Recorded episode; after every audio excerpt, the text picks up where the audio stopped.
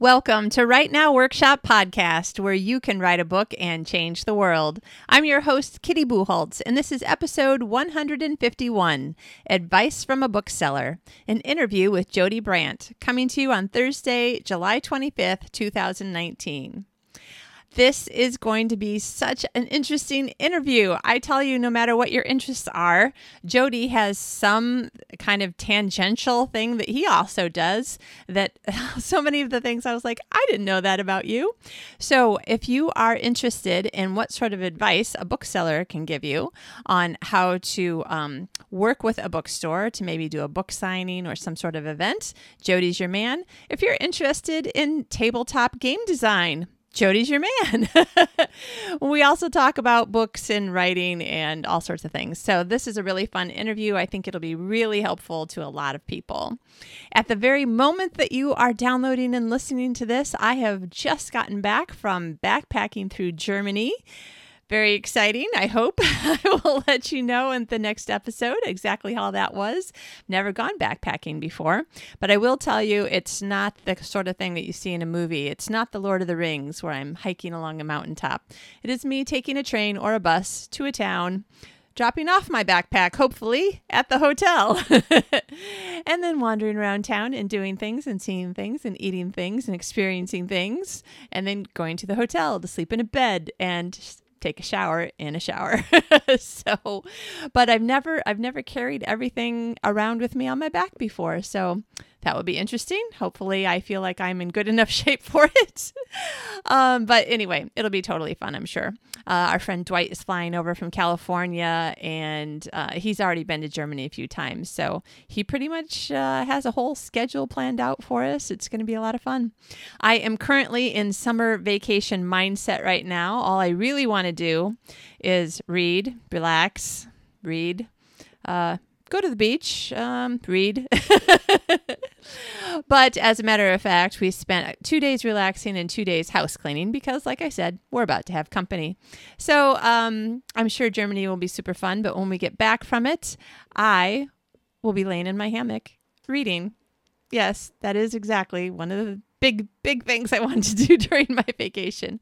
If you are having summer vacation, I hope that you have found some great books to read. I am about two thirds of the way through Stephen King's The Dead Zone, which I've never read. I've only seen the movie. So I was finally like, I should really actually read the book. It's very interesting. I like it.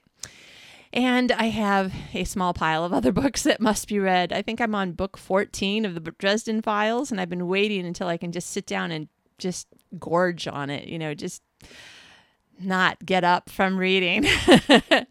and then book three of, anyway, I talk about it a little bit when Jody and I are talking about what we're reading. I'm pretty sure it's in the recording of the interview. It could have been when he and I were just talking afterwards.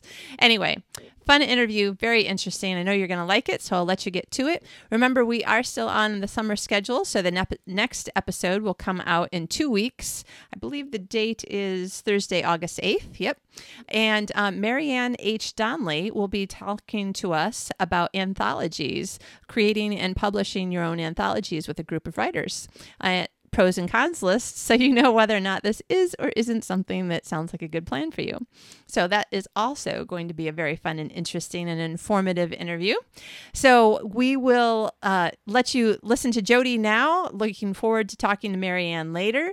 And whatever you are doing, I hope that you are having a fabulous day, getting some reading in, getting some writing done, and uh, making sure that you're taking care of yourself, a little bit of relaxing where you need it, as well as, you know, we all hope that we can conquer that to do list. So I hope you get some of that done too. Have a great day, and here's Jody.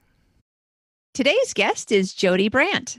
Jody is the senior bookseller and curator for science fiction, fantasy, and games at Brilliant Books. He is also a published tabletop game designer and host of the Questwise YouTube channel. Jody lives with his wife and three daughters in northern Michigan. Welcome, Jody. Hello, how are you? I'm great. It's so good to see you. I haven't seen you like live face to face, even though we're, you know, thousands of miles away for a couple of years now. Yeah, it has been a while. It has been a while. Yeah. So I thought maybe we'd just start by giving people a little bit of a background. You and I officially met, I think, at Cherry Capital Comic Con in Traverse City several years ago.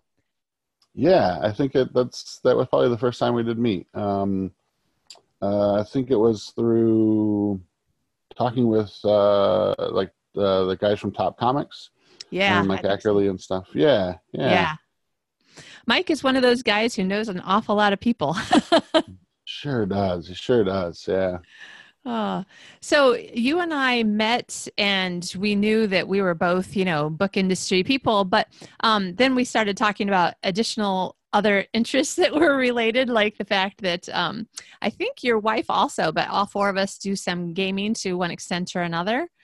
We talked about that, and Yeah, yeah. My wife, uh, she really likes to do um, like traditional games, board games, that kind of stuff. Catan. Uh, in fact, just last night we played a, a very heated game of Scrabble, um, which I I quickly lost. But uh, no, it's yeah, absolutely.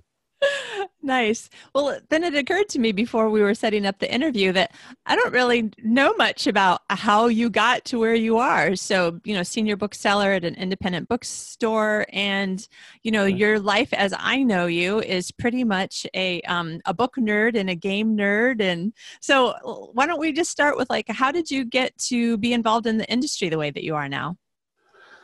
Uh, so I was in college, um, 1990, gosh, 1994, 95. Such a long time ago. right. Uh, and uh, while I was there, I was studying history uh, and mythology and languages, and uh, I knew that I had to get some kind of a job to kind of support, you know, the the the college days. Uh, so I started working for Borders in Ann Arbor, uh, store number one, right downtown Ann Arbor. Wow. And, yeah, uh, and so I worked for them for a while, and when I left college and came home, uh, trying to figure out what I'm going to do with this degree, uh, I did a couple odd jobs here and there, but then jumped back into working for Borders here in the local area. Wow. And once that was kind of in decline, as it were, uh, I had started looking around and found a small independent store uh, here in Traverse City uh, that's called uh, Brilliant Books, and I've been there for almost eight years now. So wow.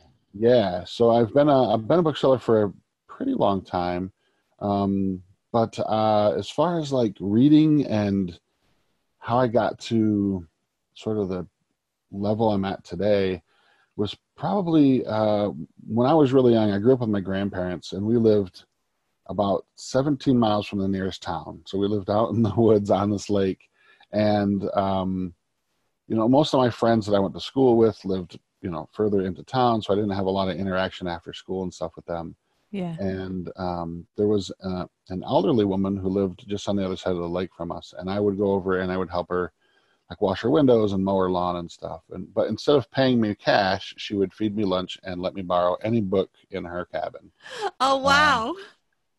So, and I had to finish the book before I could bring it back. Uh, and so I was reading things that were way above my level at the time. I started off with um, Ken Follett's old spy novels and um, uh, the Mammoth Hunter series by Jean Auel. right. Uh, some of the stuff that was for you know a 14 year old kid was probably way, way too much for me. Uh, but it wasn't until uh, that she introduced me to uh, Terry Brooks and like the Sword of Shannara stuff, uh, right. as well as as Tolkien's Lord of the Rings, that I knew that those were the things I wanted to interact with the rest of my life. So I went from there into everything fantasy I could find, and um, have have never looked back. So.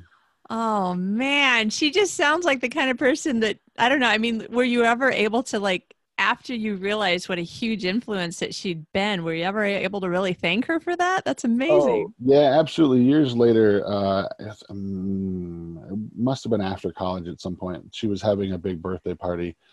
Uh, this was probably a few years before she passed away. I would say it's probably like it must have been like an 85th or maybe 90th birthday party. Uh, we went to go and and family and friends showed up and everything in this big banquet hall. And um, one of the things I used to do uh, every year was I would read The Hobbit aloud to her. Oh, So I would sit, yeah. So I would sit, and it would take a couple of days, but we would, I would read the entire thing to her, and it would be like a thing we would do like at least once a year.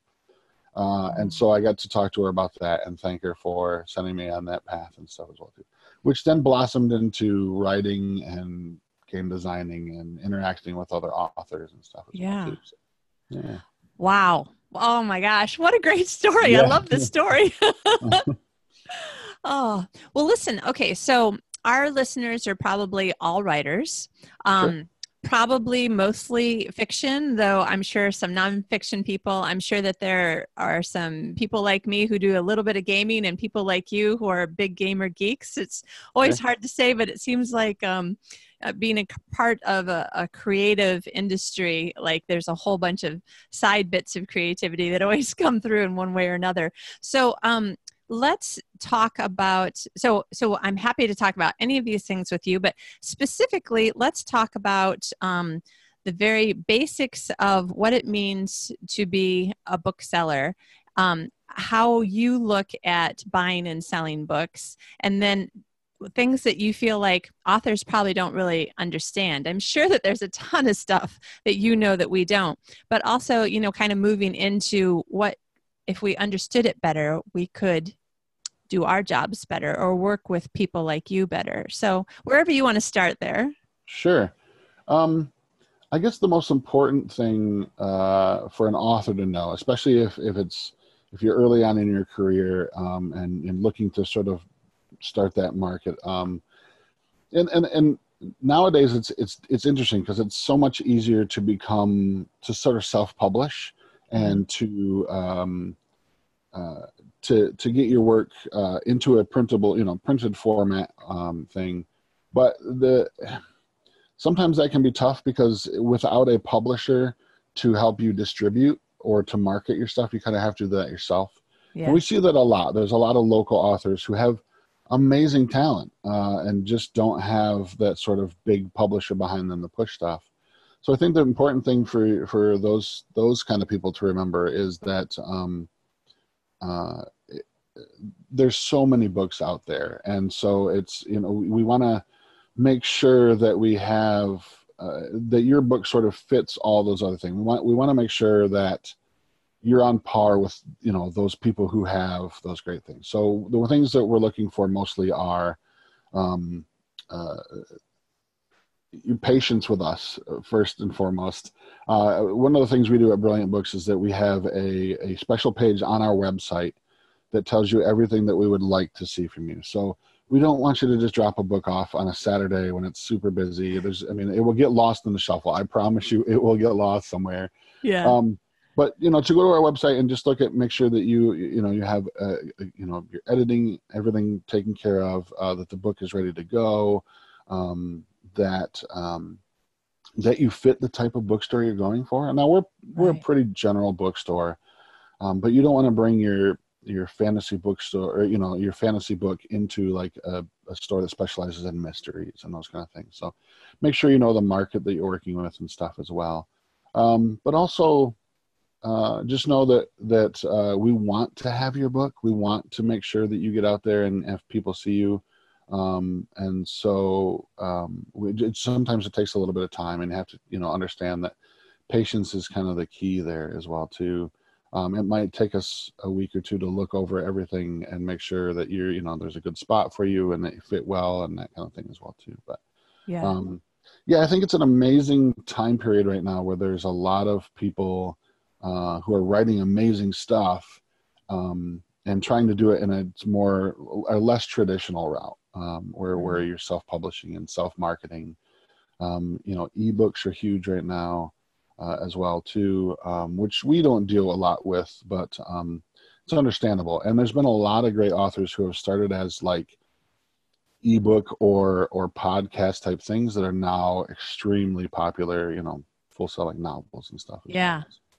Yeah, of course, you know, um, we read the the major success stories like uh, Andy Weir and The Martian and some of the others. Sure. Um, but there's also, you know, smaller success stories of people, um, both in traditional publishing and self-publishing, that you've never heard of, but they're paying their house payment with their writing. And I always want to help people to remember that this is not. You don't have to just hit the lottery. You can just make a decent living and and and do it. Sure, sure. Uh, I guess that was be another thing that I would caution right away too. Is a lot of people, and I, and I actually this just happened to me uh, the other day. I had a friend who said uh, he contacted me and said, "Guess what? I just quit my job of 14 years. I'm going to be a full time writer." Oh no! And I, and I, had to stop him and be like, "Okay, look, like like let's think about this in, in the broad spectrum." And just let him know that like I knew a lot of best-selling authors who were still working full-time jobs, um, but luckily he had he had planned for things and had enough oh. money set set aside that he could devote this time to actually writing and stuff as well. So that's something to keep in mind too. Um, there is there is a chance for success out there, but it's very um, it's a it's a finicky uh, you know job to get into and. Uh, um, sometimes it takes longer than expected to actually get you know to that uh, point where you can actually pay you know, pay your way. So I always try to caution people when they jump into being a writer that it, it will take time, um, and it does take a lot of hard work, uh, yeah. especially if you're self publishing, and self marketing, and, and, and distributing and stuff too. So, yeah. but it is possible. Oh, it's absolutely possible. I think um, right now is a huge time. There's a lot of people who are looking back at traditional bookstores and um, you know actual printed books, and I think there's sort of that revival. And I don't know if it's a I don't know if it's in conjunction with the whole retro craze that's going on right now, like the you know the love of things like like Stranger Things. The the return to the 80s and 90s is huge right now. Yeah. And I don't know if the printed book world is part of that uh, or if it's just the people that are coming to realize that they they have always really appreciated books, um, yeah. and and would prefer to have a real book in their hand than actually have you know a screen yeah. to read off from. So right. I was just thinking about what you said, and um, you know, the huge success of Ready Ready Player One, but it's not like well, I don't think, and you tell me, um, Ready Player One didn't do for uh, 80s retro, you know, fan media, um, what Harry Potter did for, you know, middle grade um, uh, fantasy and, and magic stuff. So I'm not sure. It's interesting because it seems to be more in film and TV, doesn't it? I mean, are you seeing it more uh, Ready Player One type stuff in books? A little bit. Yeah, you're right. I, I hadn't really thought about that, but um, to some degree, yes. There's been yeah. quite a few books that have come out that sort of try to emulate um, that that sort of retro feel. Um, uh, in fact, uh, um, Neal Stephenson just has a new one out that's called Fall. That's about a, a about a gentleman who created a a um, you know multi player online video game world. Um, it's, it's I, I don't want to compare it to Ready Player One because it is a completely different story. Yeah. But that theme that theme is there, um, and in fact, there's even um, uh, official uh, Stranger Things novels out now that tell a little bit wider story. Ah. Um, sort of prequel and and and kind of concurrent with the storylines and stuff as well too. So I think that I think it's pretty much just the craze. Like whatever seems to be popular tends to feed a lot more.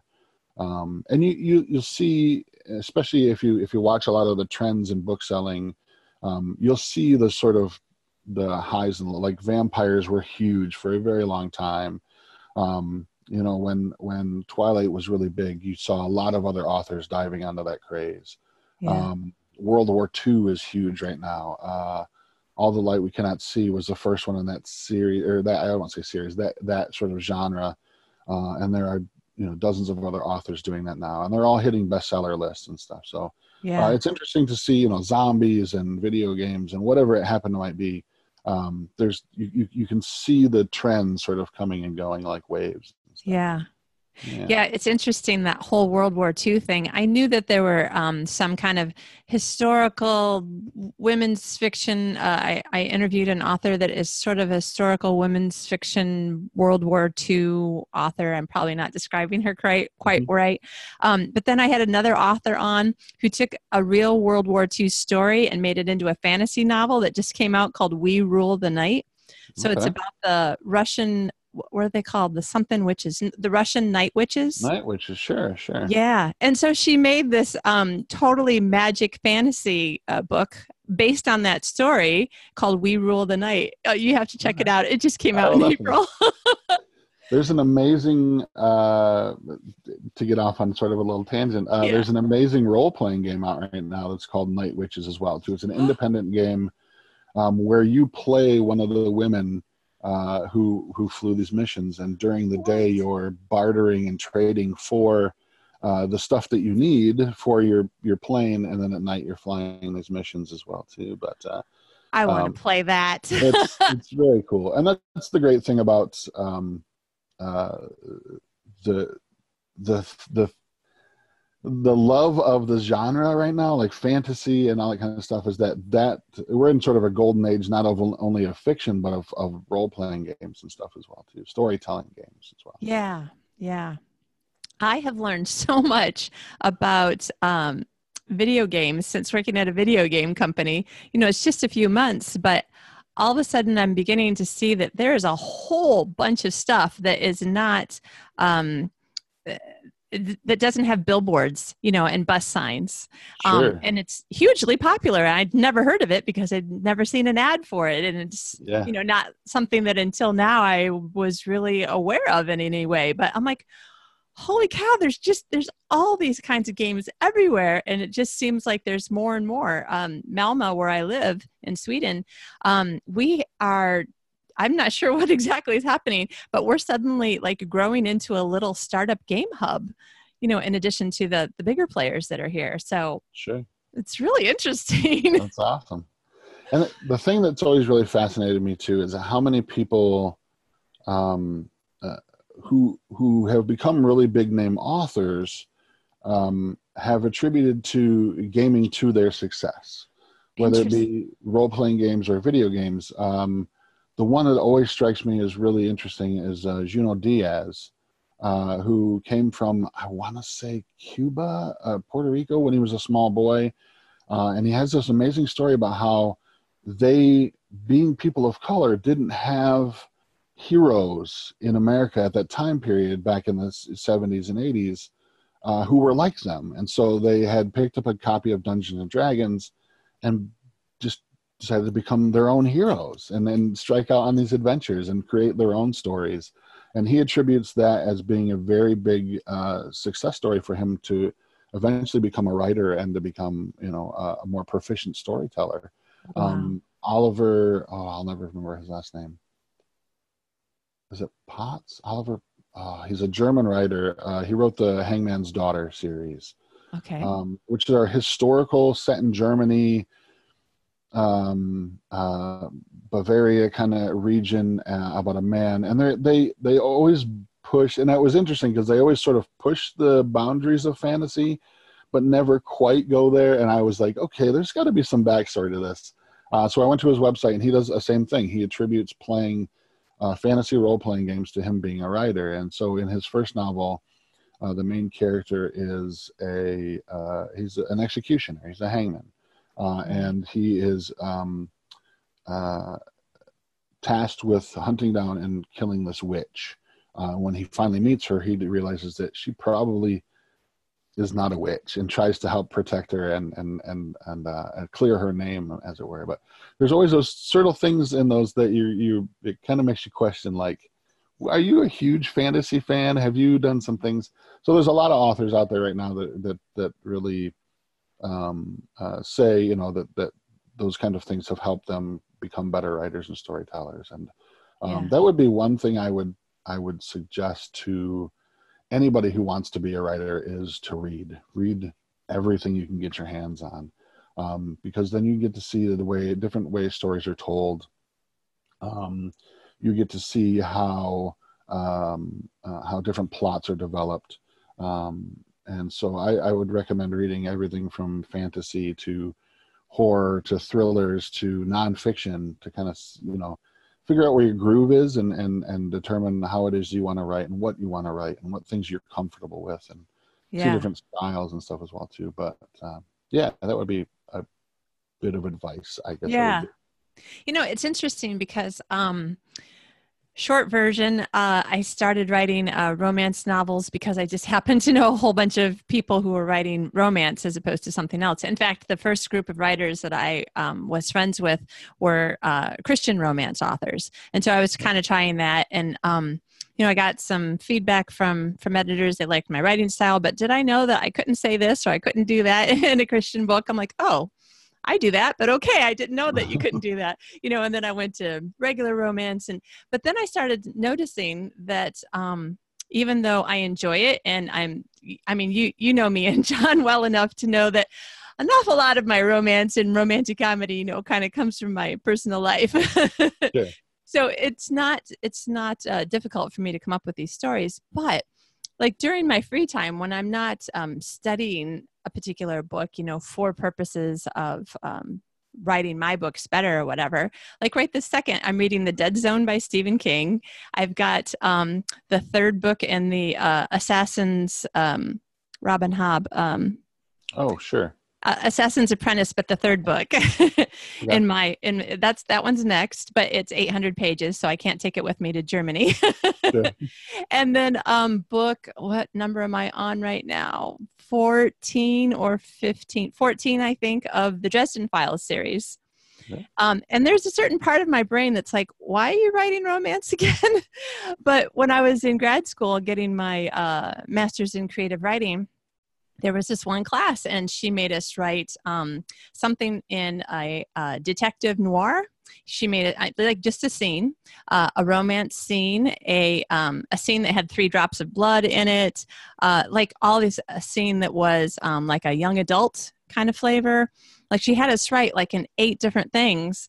And it turned out that I was good at some things that I never would have tried and sure. um and just really terrible at a couple of things that I was like, oh maybe I would enjoy that. And I'm like, oh I I can't figure out like how to kill the person or whatever.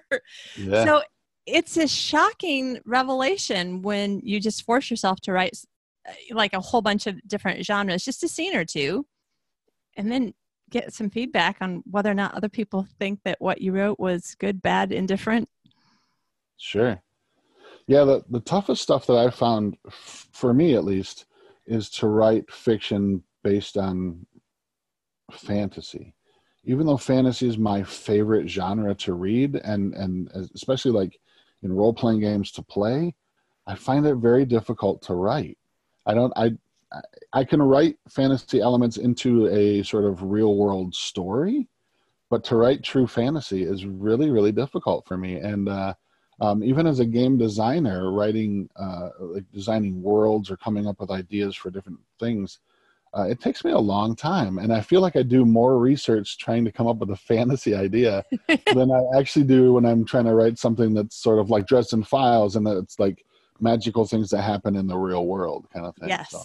Yeah. But uh, which is odd because I've always loved fantasy and figured, oh, well, the sky's the limit. You can do anything.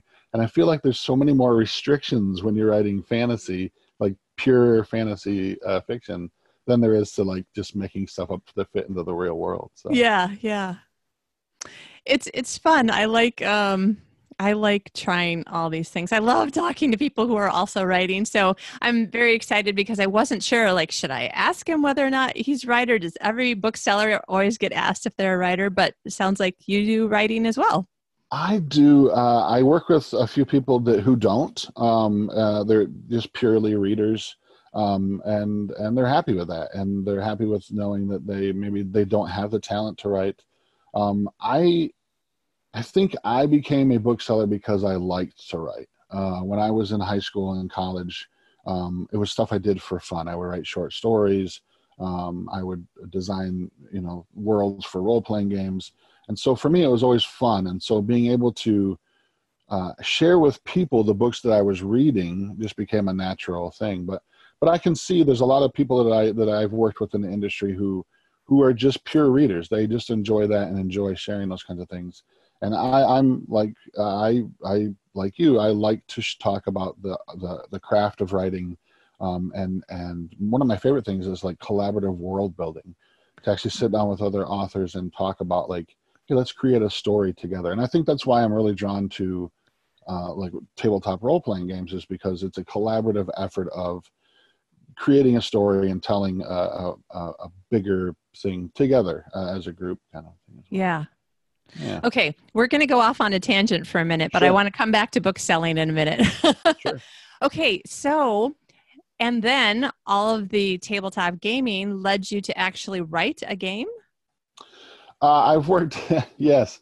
Actually, it was a little bit backwards. Um, uh, I, working at the bookstore, was approached by, um, I always call them kids. I'm in my 40s. Uh, they were in their 20s. So to me, they were kids. Yeah. Um, but they, they uh, I had a group of them approach me and said they wanted to do this thing where they wanted to um, film a live D&D game, sort of like what Critical Role, if anybody knows what Critical Role is. Um, they wanted to do a thing like that, and and they had everything taken care of, but they wanted me to come and run the game for them. And I said, oh. yeah, absolutely. This is a dream. Yeah, let's do it. So we, uh, uh, the studio, it, it didn't pan out as well as as it could have. Uh, the studio ended up being an unfinished basement, and um, the green screen was just a sheet hanging behind us and we had uh, like seven people with six chairs and it was just it was a it was a situation that didn't quite pan out as well as i thought but uh, in the meantime i had set up a youtube channel and had commissioned some art for a logo had come up for a name with a name um, and because that didn't pan out i decided well i might as well just do something with the YouTube channel. So I sat down with my phone actually and began to record my thoughts on my favorite games and stuff. Um, at which point led me to uh, a gentleman named Eric Bloat, uh, who runs a game out of um, um, Louisville, Kentucky called Bloat Games.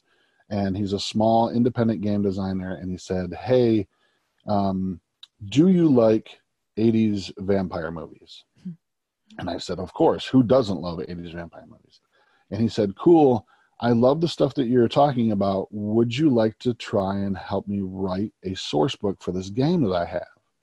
And I said, Yeah, let's give it a whirl.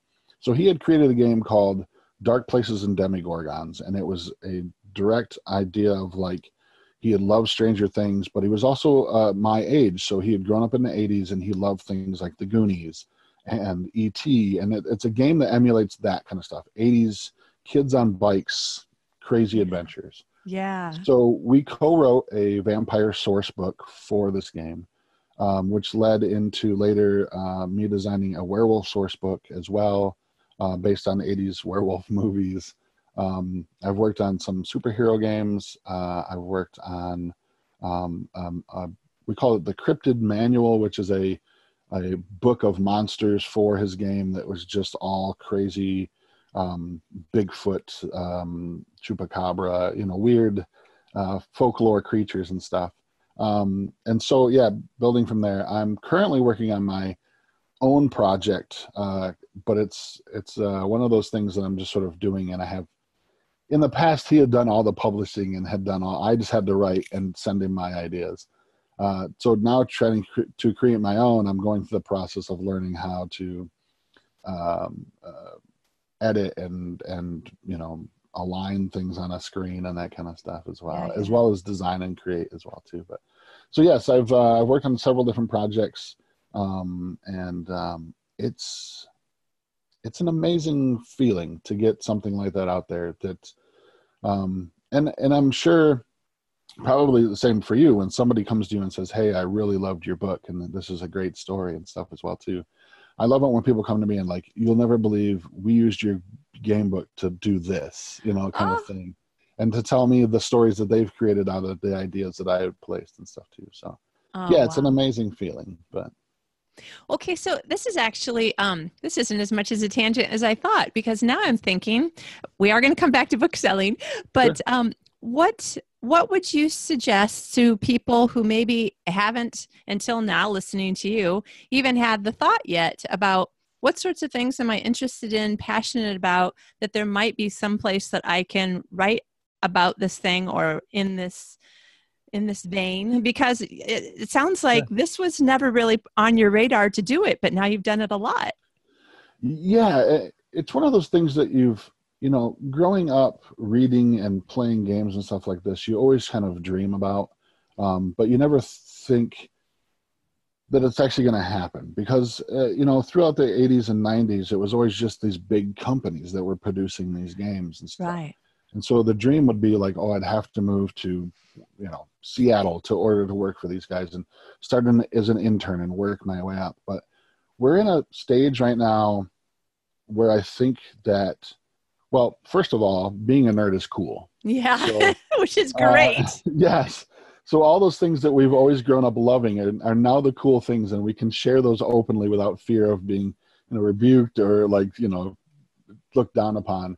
Yeah. Um, but but also, there, with the ease of getting stuff published, as well as, I I would say as far as role playing games, we're in this golden age where there are so many options to do everything and there literally is a role-playing game for everything whether it be fantasy or science fiction or um, you know detective noir stories horror um, I, I name it, it's tried out out there. some romance role playing games. I didn't like them, but I was like, I didn't even know this existed.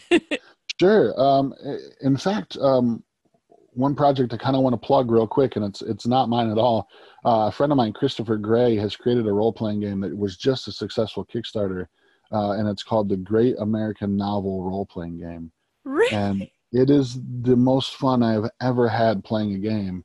Uh, so basically, when you sit down to play as a group, you decide what sort of American novel genre you want to play, and then you create characters within that genre, and then play out, uh, you know, a scene as if you were playing through chapters in a book. So one of the ones we played were the God. We like the idea we came up with was the Godfather.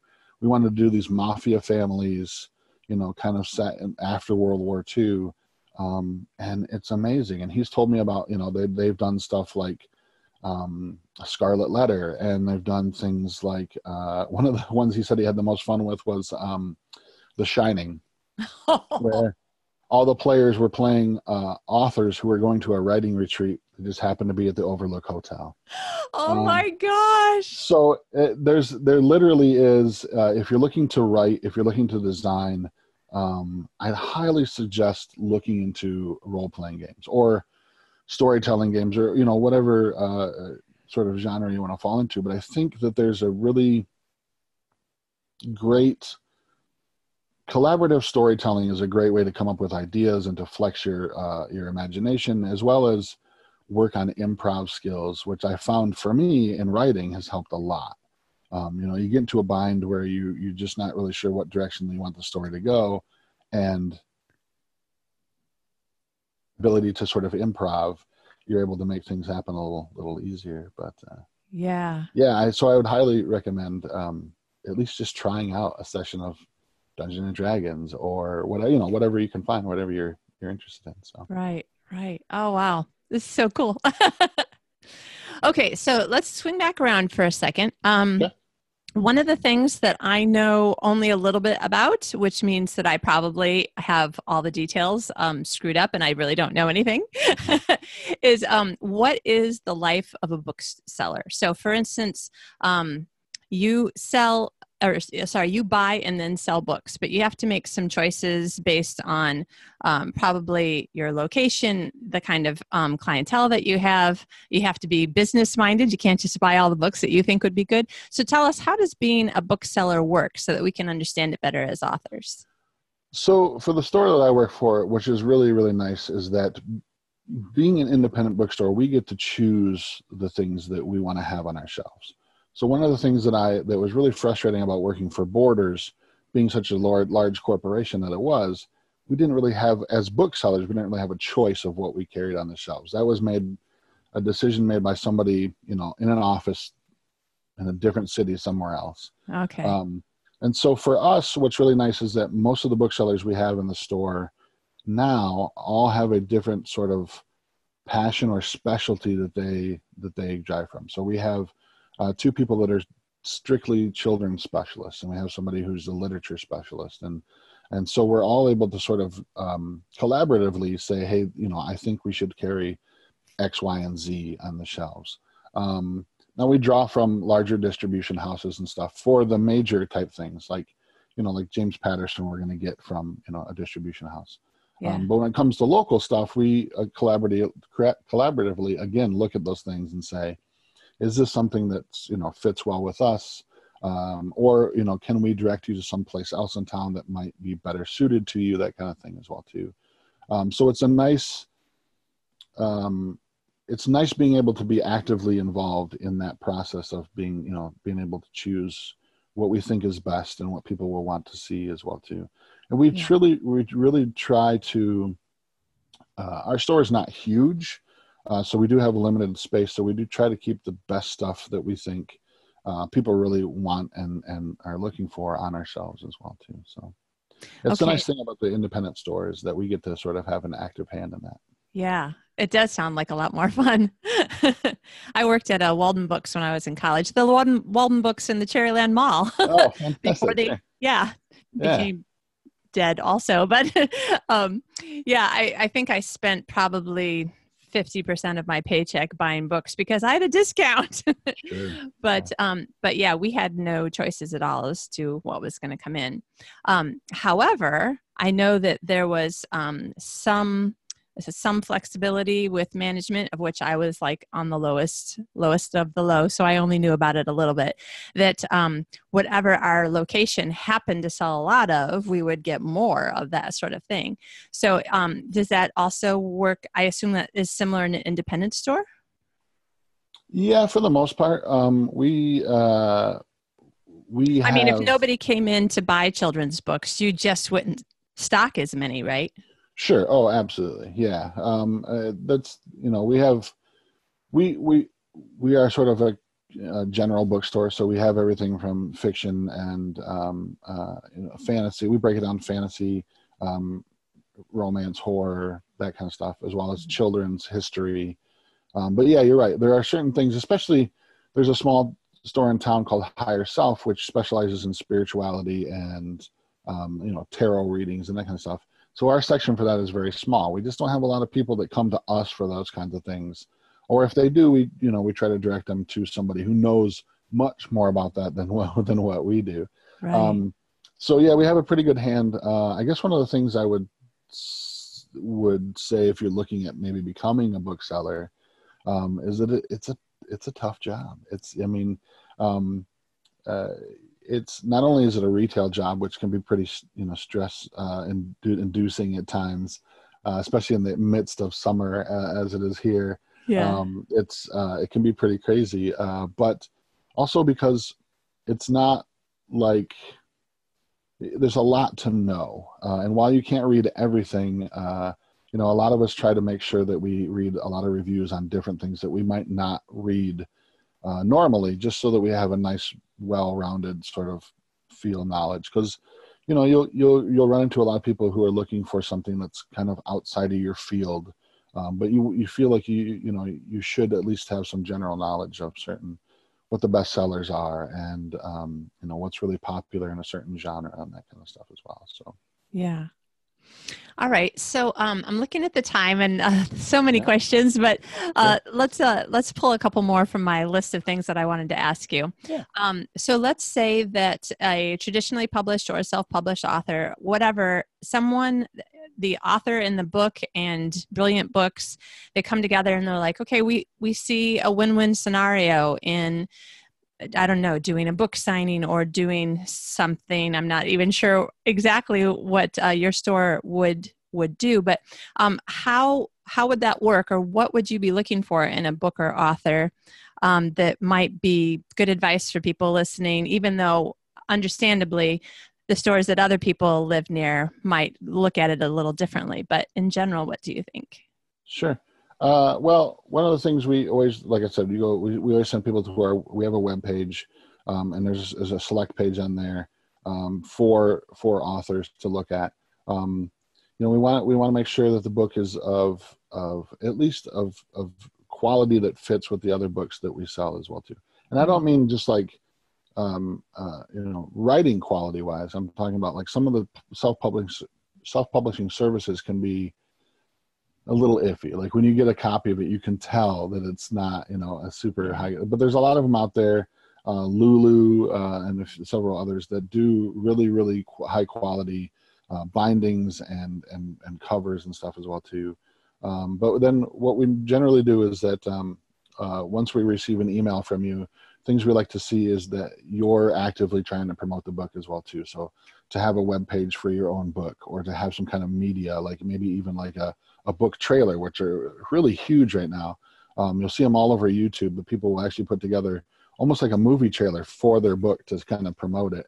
Um, and uh, I think in the kind of world that we're in today, where people love the streaming media services and stuff, yeah. that to have a book trailer for your book is really kind of a key thing. Uh, but we'll take a look at that and um, uh, we'll sit down with the owner and we'll sit down with uh, our marketing person and they'll put together a thing. And um, you know, if it's if you if if if it's an author that lives nearby or is in the area that we have a time slot available for, a lot of times we'll set up a signing. Um, um, sometimes, uh, depending on if it works out, uh, we will do like a um, an actual event where rather than just signing your book, you'll come in and actually read from it, and we'll have you know snacks and drinks and stuff available and, and draw a crowd and uh, you can more it's a more of a interactive type of an experience as yeah. opposed to just setting up a signing table and having you uh, sign stuff for us but um, it's it's a bit of a process but we again we want to make sure that um, you know the author is treated well as well as you know the customers and we want to make sure that that blend is is uh, is a nice marriage between the two so yeah, excellent. And then, what do you think? Um, uh, it's funny the things that authors get um, a little panicky about. Um, and one of them, I've I've heard this from several people. Like, what's the appropriate way to thank the bookstore or the bookseller, um, you know, the person that you worked with, so that it's not too much, or and, and it's also not too little. And there's there's always a lot of angst as to how do how do I show my appreciation without coming off as like desperately grateful or just being a jerk and not being not acting like I'm grateful enough. sure. Uh, I, I, I again, the other thing I would really say is to be patient with us because sometimes it does take a little bit of time um, so um, you know, uh, to to wait to hear from us, I guess, uh, is a big thing. Um, we love it when authors send us cards after an event. Um, that just that that feels good to us. Uh, it doesn't have to be anything extravagant. It doesn't have to be flowers or candy or anything. Uh, but just a thank you card after an event is always really really nice. Um, we love it when authors because for every event we will create a poster to promote the event and stuff uh, we love it when authors sign those things for us with little notes and everything. We have a wall uh, uh, in the back room that is all the different authors that have visited the store and stuff as well. Nice. so we love we love authors, and it's it's kind of one of those things that um, without authors we wouldn't have a store, and you know without a store we wouldn't have authors, and so.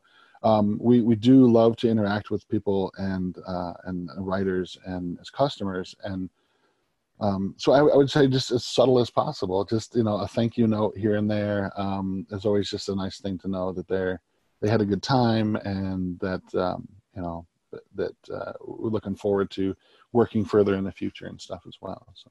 Awesome. Very nice. Now, um, I am going to ask you about your YouTube channel in a minute, but let's kind of finish up with the bookstore. Is there anything else that you wish authors knew that you like had in mind? Like, I need to say this. Um. Hmm. I've asked you a lot of questions, and you've given yeah. us a lot of help, which is yeah. great. I think um, I, I, the biggest thing would be patience. Uh, I, I, reiterate that again as well. Um, but um, you know, be. Uh, sometimes it's really nice when authors, especially local authors, uh, even authors out from outside, um, um, right now, uh, independent bookstores are on the climb. They're sort of making a rebound. Uh, there was a time when, um, you know, the bigger stores like, and I, I, hate to call out Borders and Barnes and Noble because they're great stores, but they were sort of the kings of of things for a long time. Um, and with the well, with with Borders collapsing, um, I think a lot of people have come back to the idea of wanting a curated service where they can come into a store and actually talk to a bookseller who's knowledgeable about books. Um, and so I guess as an author, we appreciate you if you support the independent bookstores as well. Um, so think of us, you know, first maybe when when it comes to like, hey, where would I like my book to be sold? Um, to think of the people on the local level, and you know, not just brilliant books, but if you have a, a local bookstore in your area, please support them because uh, I really think that those are the places that you can go and get quality service when it comes to like looking for um, um, you, you know a curated list or something. Um, and if you're nice to us we'll sell your books. I mean that's the thing. Um, you know if you're if you're kind to us and patient to us and you support us um, we will make sure that your book gets into the hand of people who want it so. Nice. Yeah Awesome. Yeah, if it wasn't for you, I mean, we're Facebook friends as well, so it's um maybe not quite the same as if I were walking into Brilliant Books, but um you're the reason why I decided to read the book version of Bird Box, the Netflix movie.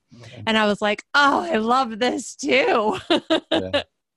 yeah. and that's the great thing too is that um you know, when we get to meet authors, uh we luckily here in Traverse City have a thing called the National Writers Series, which we are not sort of affiliated with, but because we're so close to the place that takes, you know, the location it takes place at, uh, we have a deal that the authors will all stop by our store on their way there to sign any copies that we have. Because um, a lot of people, the place that they hold at the Opera House is is a beautiful place, but it doesn't hold a ton of people, and so some people may not have a chance to to get a ticket to be able to go in there uh, or they may have just missed the date. And so we always try to make sure that we have some of those signed things available for those kind of things. And actually, Josh Malerman, uh, I got to know him pretty well because he had come uh, through Traverse City uh, on his way to a different event, um, and uh, just a super great guy. So.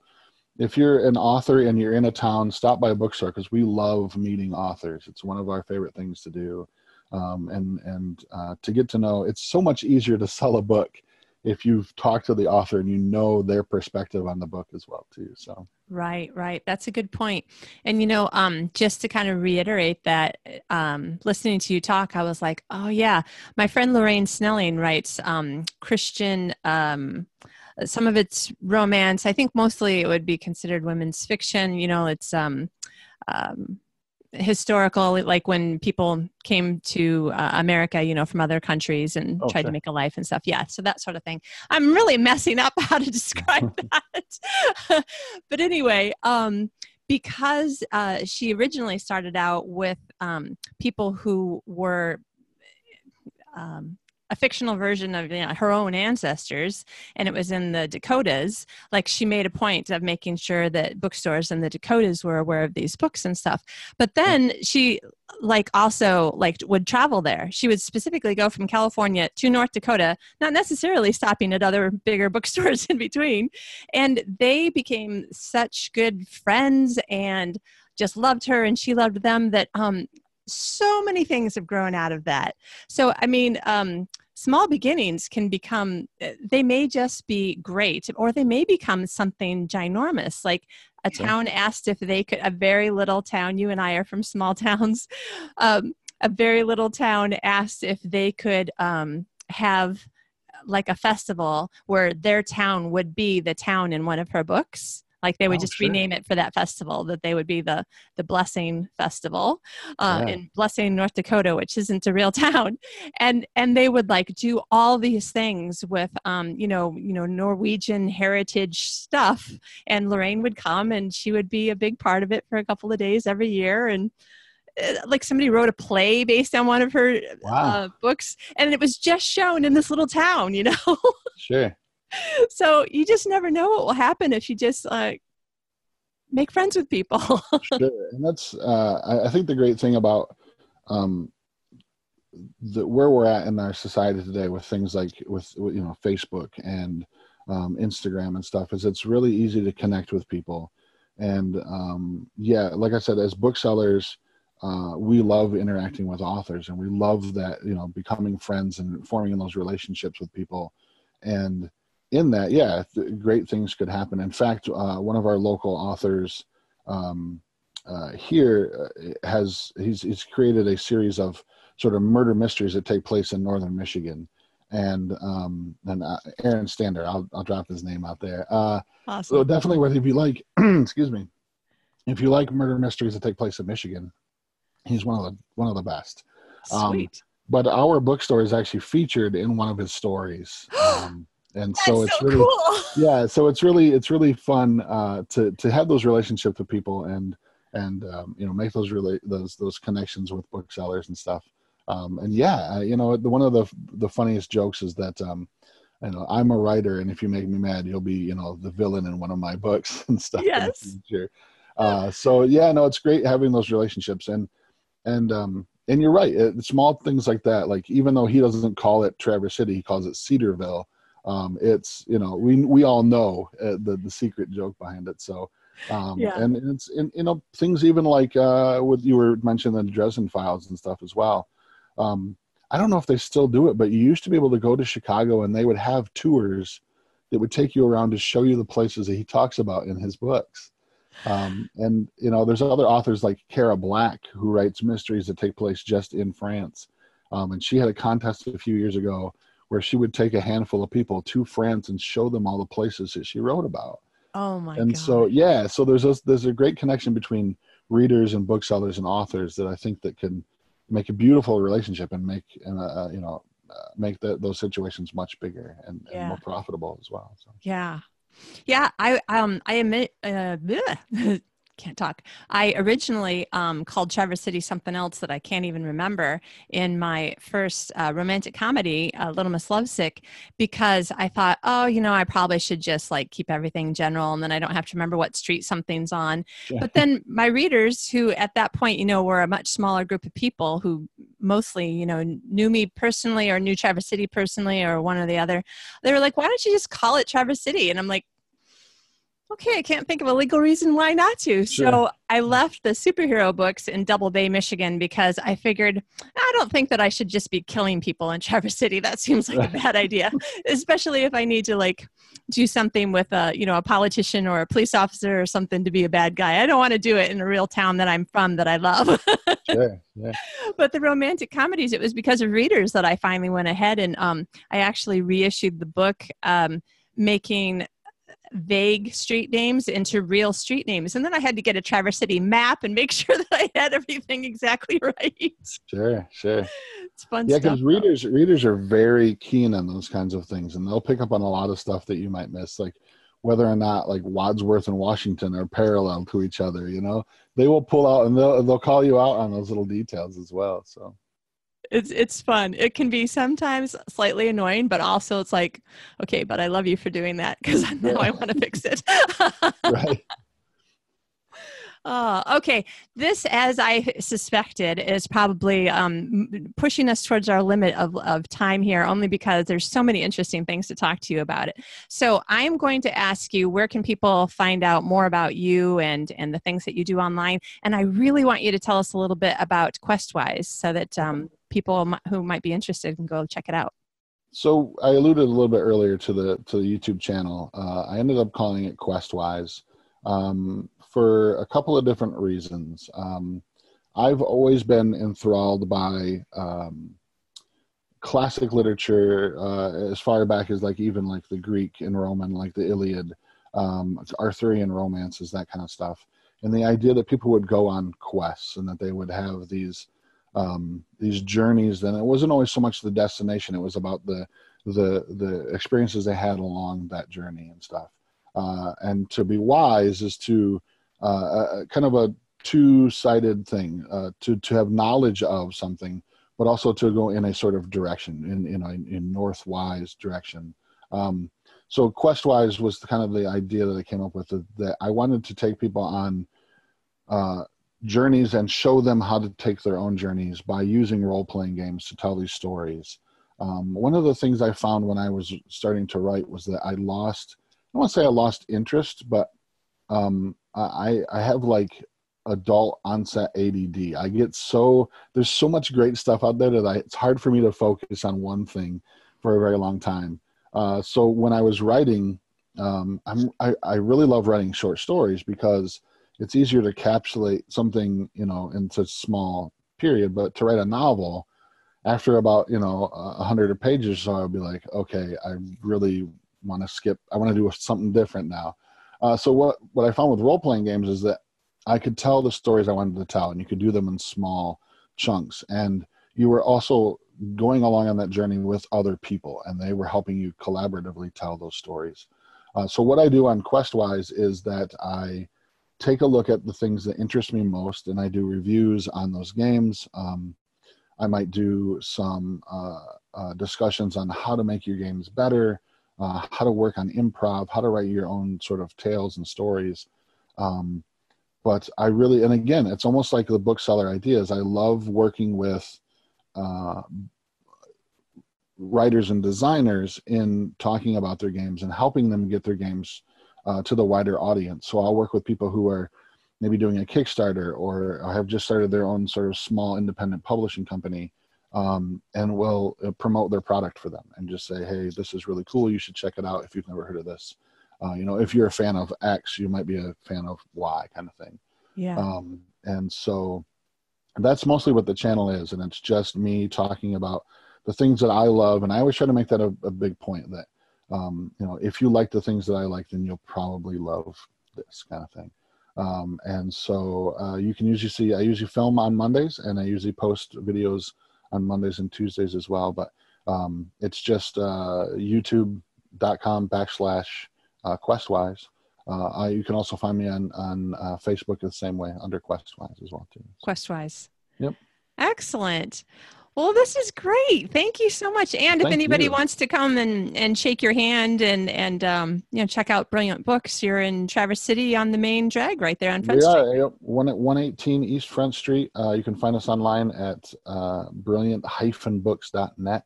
Uh, one of the things that we do to try to keep up with the modern times is that we um, our, our tagline is uh, we are your long distance local bookstore. So if you don't have a bookstore in the town that you live, what we do is we ship anywhere in the United States, and we do it as a complimentary service to make sure you can get the books that you want when you need them. So.